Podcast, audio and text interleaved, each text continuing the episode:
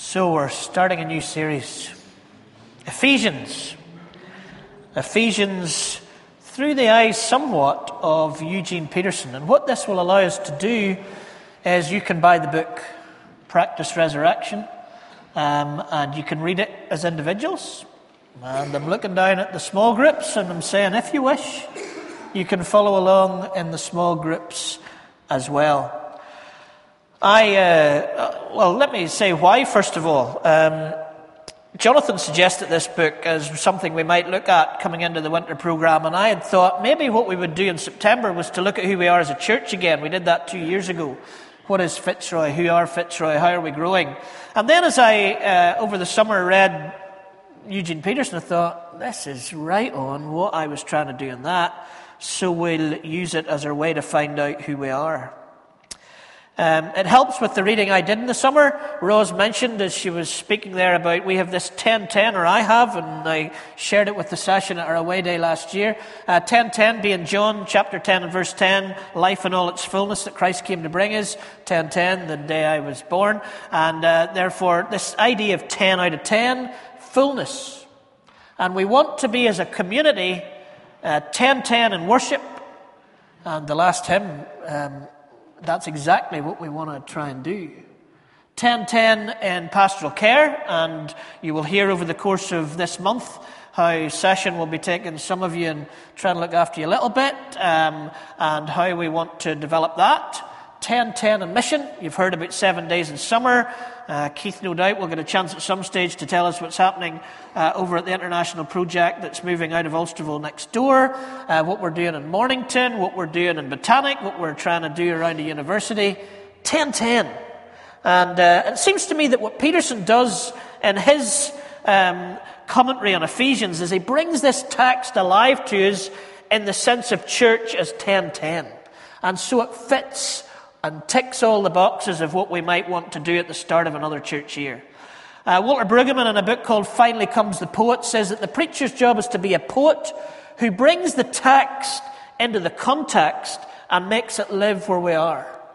And we're going to try and do that because I think Peterson brings Ephesians into the context of the century that we live in and the Western world. And I think we're then going to take his text and say, well, how does that fit into what this uh, eccentric little community that I'm looking out at, how does it touch that? That's what we're going to do. John Stott in Ephesians saw it as a, a new society coming together in his message speaks, uh, message, the Bible Speaks Today series. And uh, he also, by the way, Stott has a, another study called Building uh, the Community of the Church. So Stott and Peterson at this level see this uh, as very significant to what we are as a church. Um, Peterson, the title Practice Resurrection, he would be saying that that is what we need to do in the world that we live in. We need to be those who, pres- who practice resurrection in the midst of a world that's dying. Last week I played you a song by Bill Fay. We used it as a, a meditation and thanksgiving. And Bill Fay's a, a strange character who disappeared in 1971 to become a gardener and stack shelves in shops. And somebody discovered his albums from 1971, caused him to make a new album, which is very uh, Christ-centered songs of the crucifixion and the cross of Christ. I have no idea about his journey of faith. But what he said in an interview this week in the press was, the world I sing about is a weary world, a lost world a broken world, and we need a transcendent hope in that world. And I sing about that. In um, uh, this book of Ephesians, the word glory appears quite a lot. This is about the glorious salvation of Jesus Christ. And uh, Peterson says that this word glory gives us a large enough imagination for living in the fullness of God's glory. Church is what God does. Church is what God does, not us, and we participate in it. In a dying world, God gives us the church.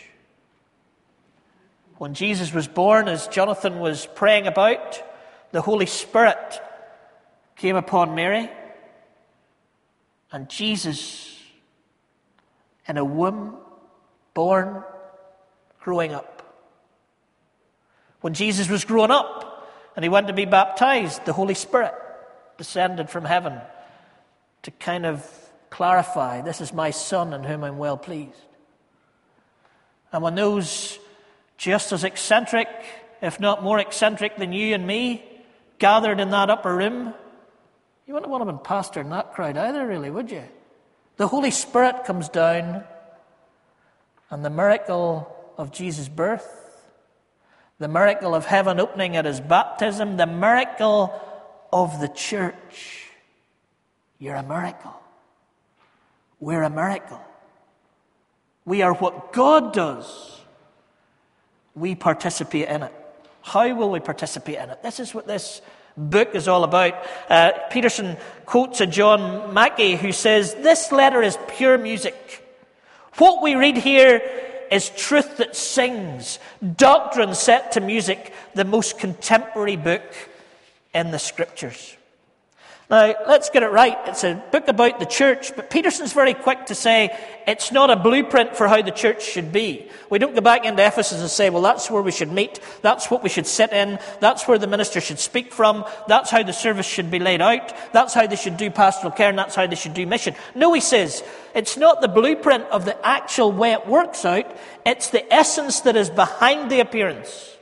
God's will, Christ's presence, the Holy Spirit's work that beneath, behind, and within creates that miracle in whatever context that miracle is placed. South Belfast, beside the Holy Land, Lower Ormeau, Botanic Avenue, Queen's University, 2012. How will that look? Of course, if we went into some of the detail about Ephesians, not my strength, but I like to throw a few of those wee things in. This is the only letter in the New Testament that's not really written about how badly they're doing and how they should improve things or the problems that are going on that Paul wants to sort out. This is a letter of just wonderful instruction of how the glorious salvation becomes alive in a community of stumblers after Jesus. So we're going to look at Ephesians. Why do we start in chapter 4? My question to Eugene entirely. But it becomes a little bit obvious as if you get the book and you read the book and as we follow through this why. Peterson sees, I think, in his own commentary, these crucial words that we've read together from uh, chapter 4 um, that Mo read for us.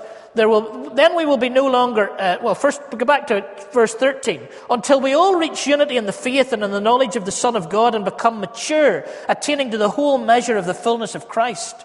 Then we will not no longer be infants tossed back and forth by the waves and blown here and there by every wind of teaching and by the cunning and craftiness of people in their deceitful scheming. Instead, speaking the truth in love, we will in all things grow up into Him who is the head, that is Christ. From Him, the whole body, joined and held together by every supporting ligament, grows, builds itself up in love as each part does its work.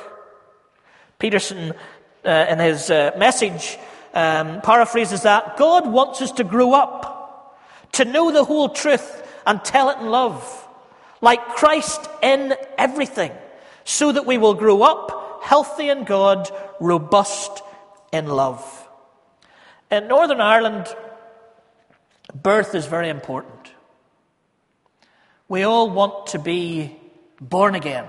Well, we don't all want to be, but those who are want everybody else to be. And we're not at all knocking that theology. It's there. That's what Jesus said to Nicodemus. But at a service not so long ago, I heard somebody saying, it was a, an installation service. We hope that God blesses the ministry and that many people get born again through your ministry in this place. I long for that in Fitzroy.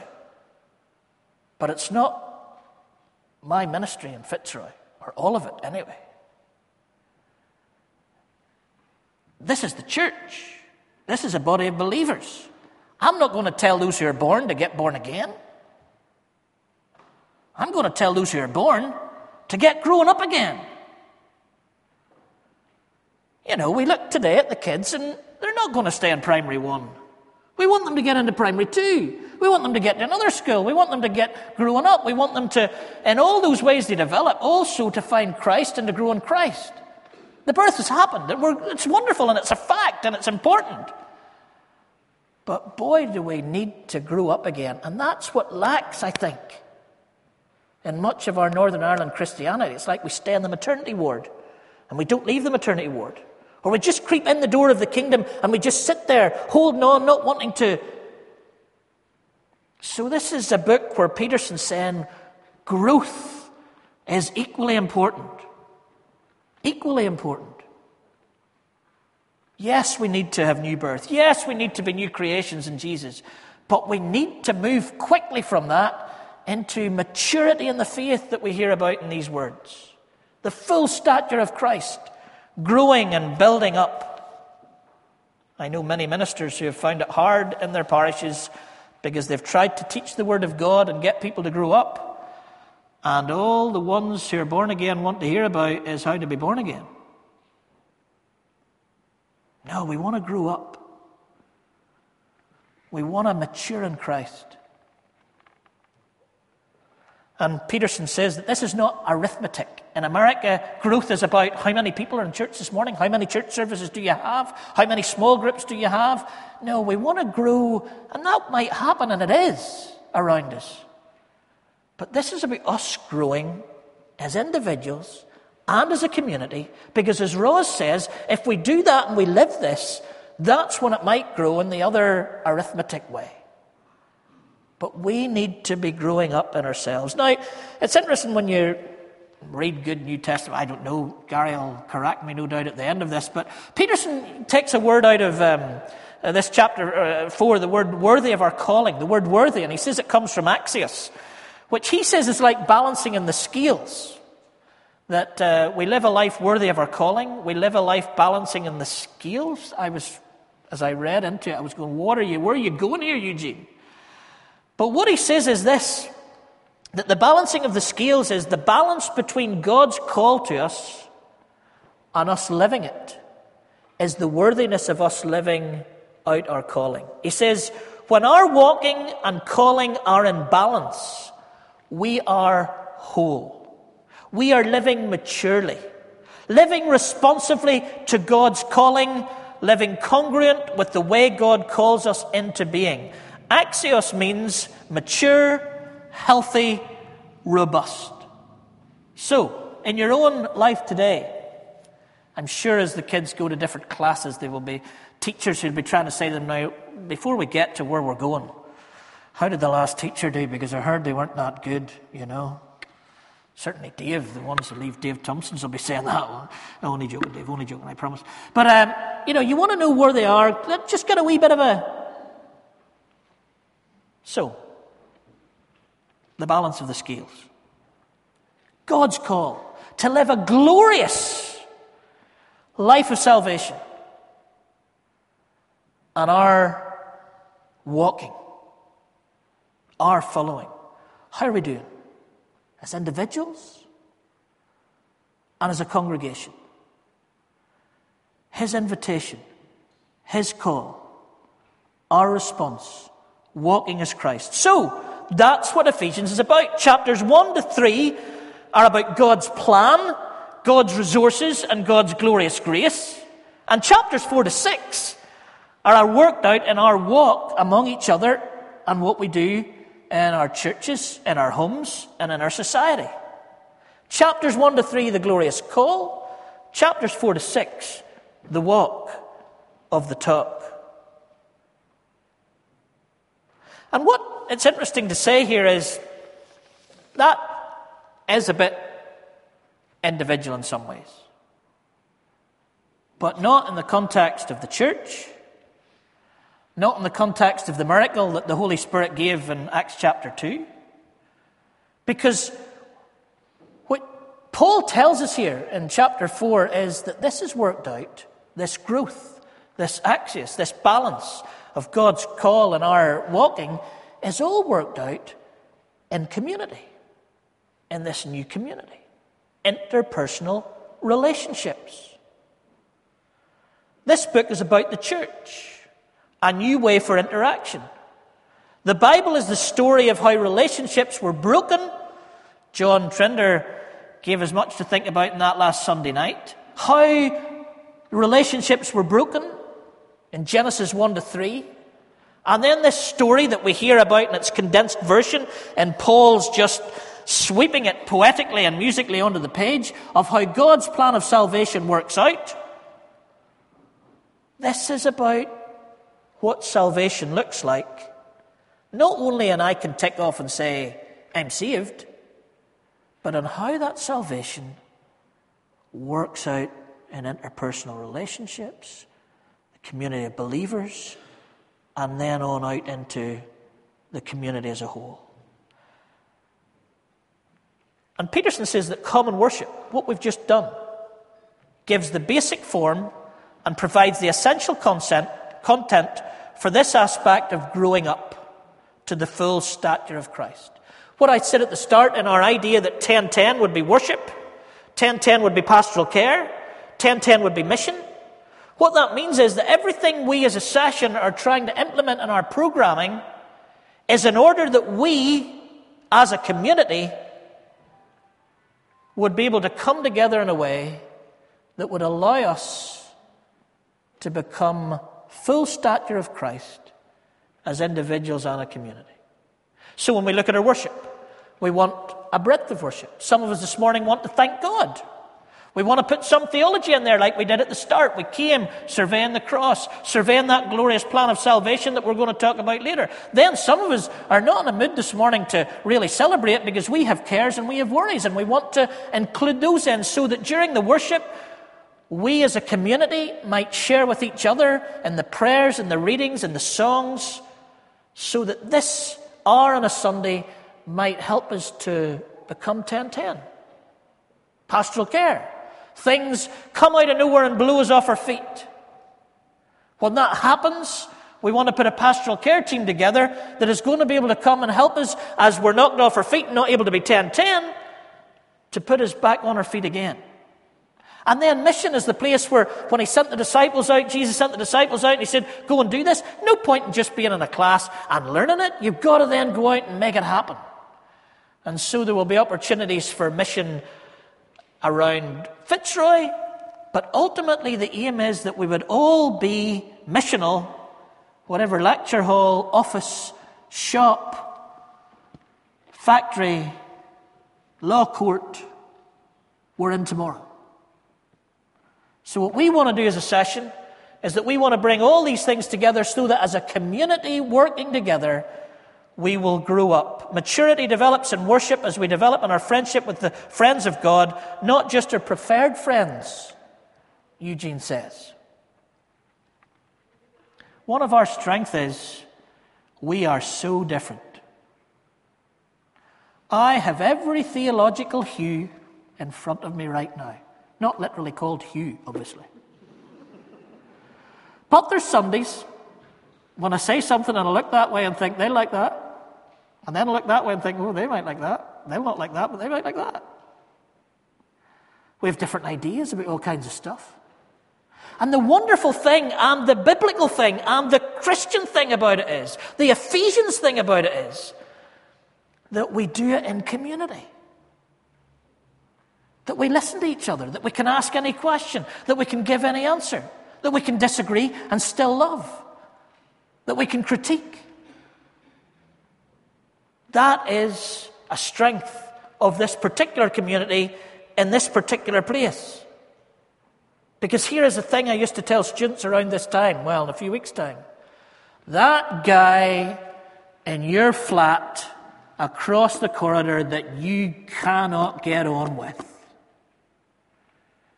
is God's greatest resource to your maturing in the faith this year. Peterson says it. Not with our preferred friends, not with the ones that agree theologically with us. No, no, no, no, no.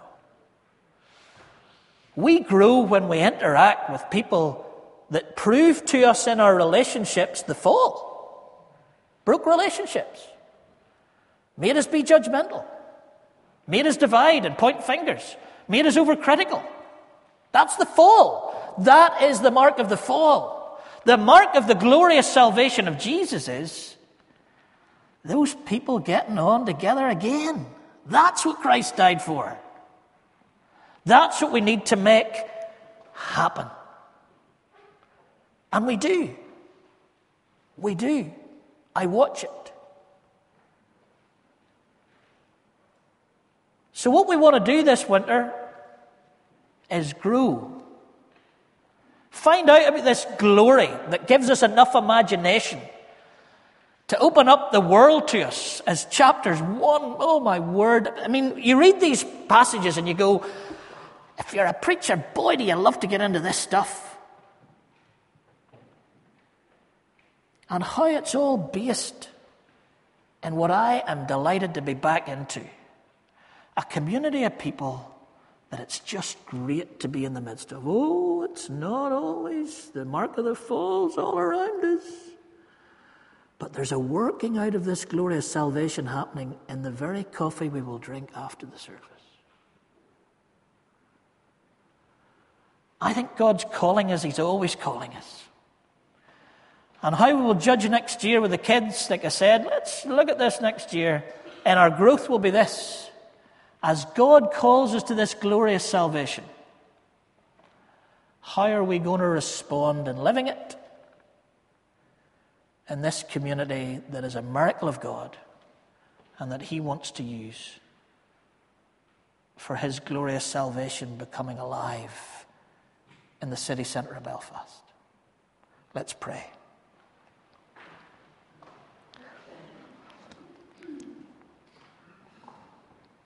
God, we thank you for rebirth. We thank you for the glorious salvation as it's worked out in the New Testament and the Old Testament, and as it's we're going to read about in this book of Ephesians how wonderful and glorious it is, and that our, we are invited and can respond to that salvation. We thank you for the possibility of a new start, of being new creations. But Lord, we're really at the stage where we want to grow further than we have grown, and we are a congregation that has grown in so many ways. And so at the outset of this church year, we just come through Ephesians 4, through what Eugene Peterson has unpacked from uh, Ephesians 4, and we want to commit ourselves, and we want to say, Lord, we want to hear your call. We want to listen for your call, generally and then specifically. And then we ask that your Holy Spirit would give us the sensitivity to hear your call, that you would give us the practical ways we can, the imagination to work out how to live your call, and then the courage to just put it into practice. In relationships amongst us here, in relationships in our families, in relationships on our street, in relationships in our city, in our country, and across the world. God, we give ourselves to you and we ask you to show us where should we follow. In Christ's name we want to, and in Christ's name we pray. Amen.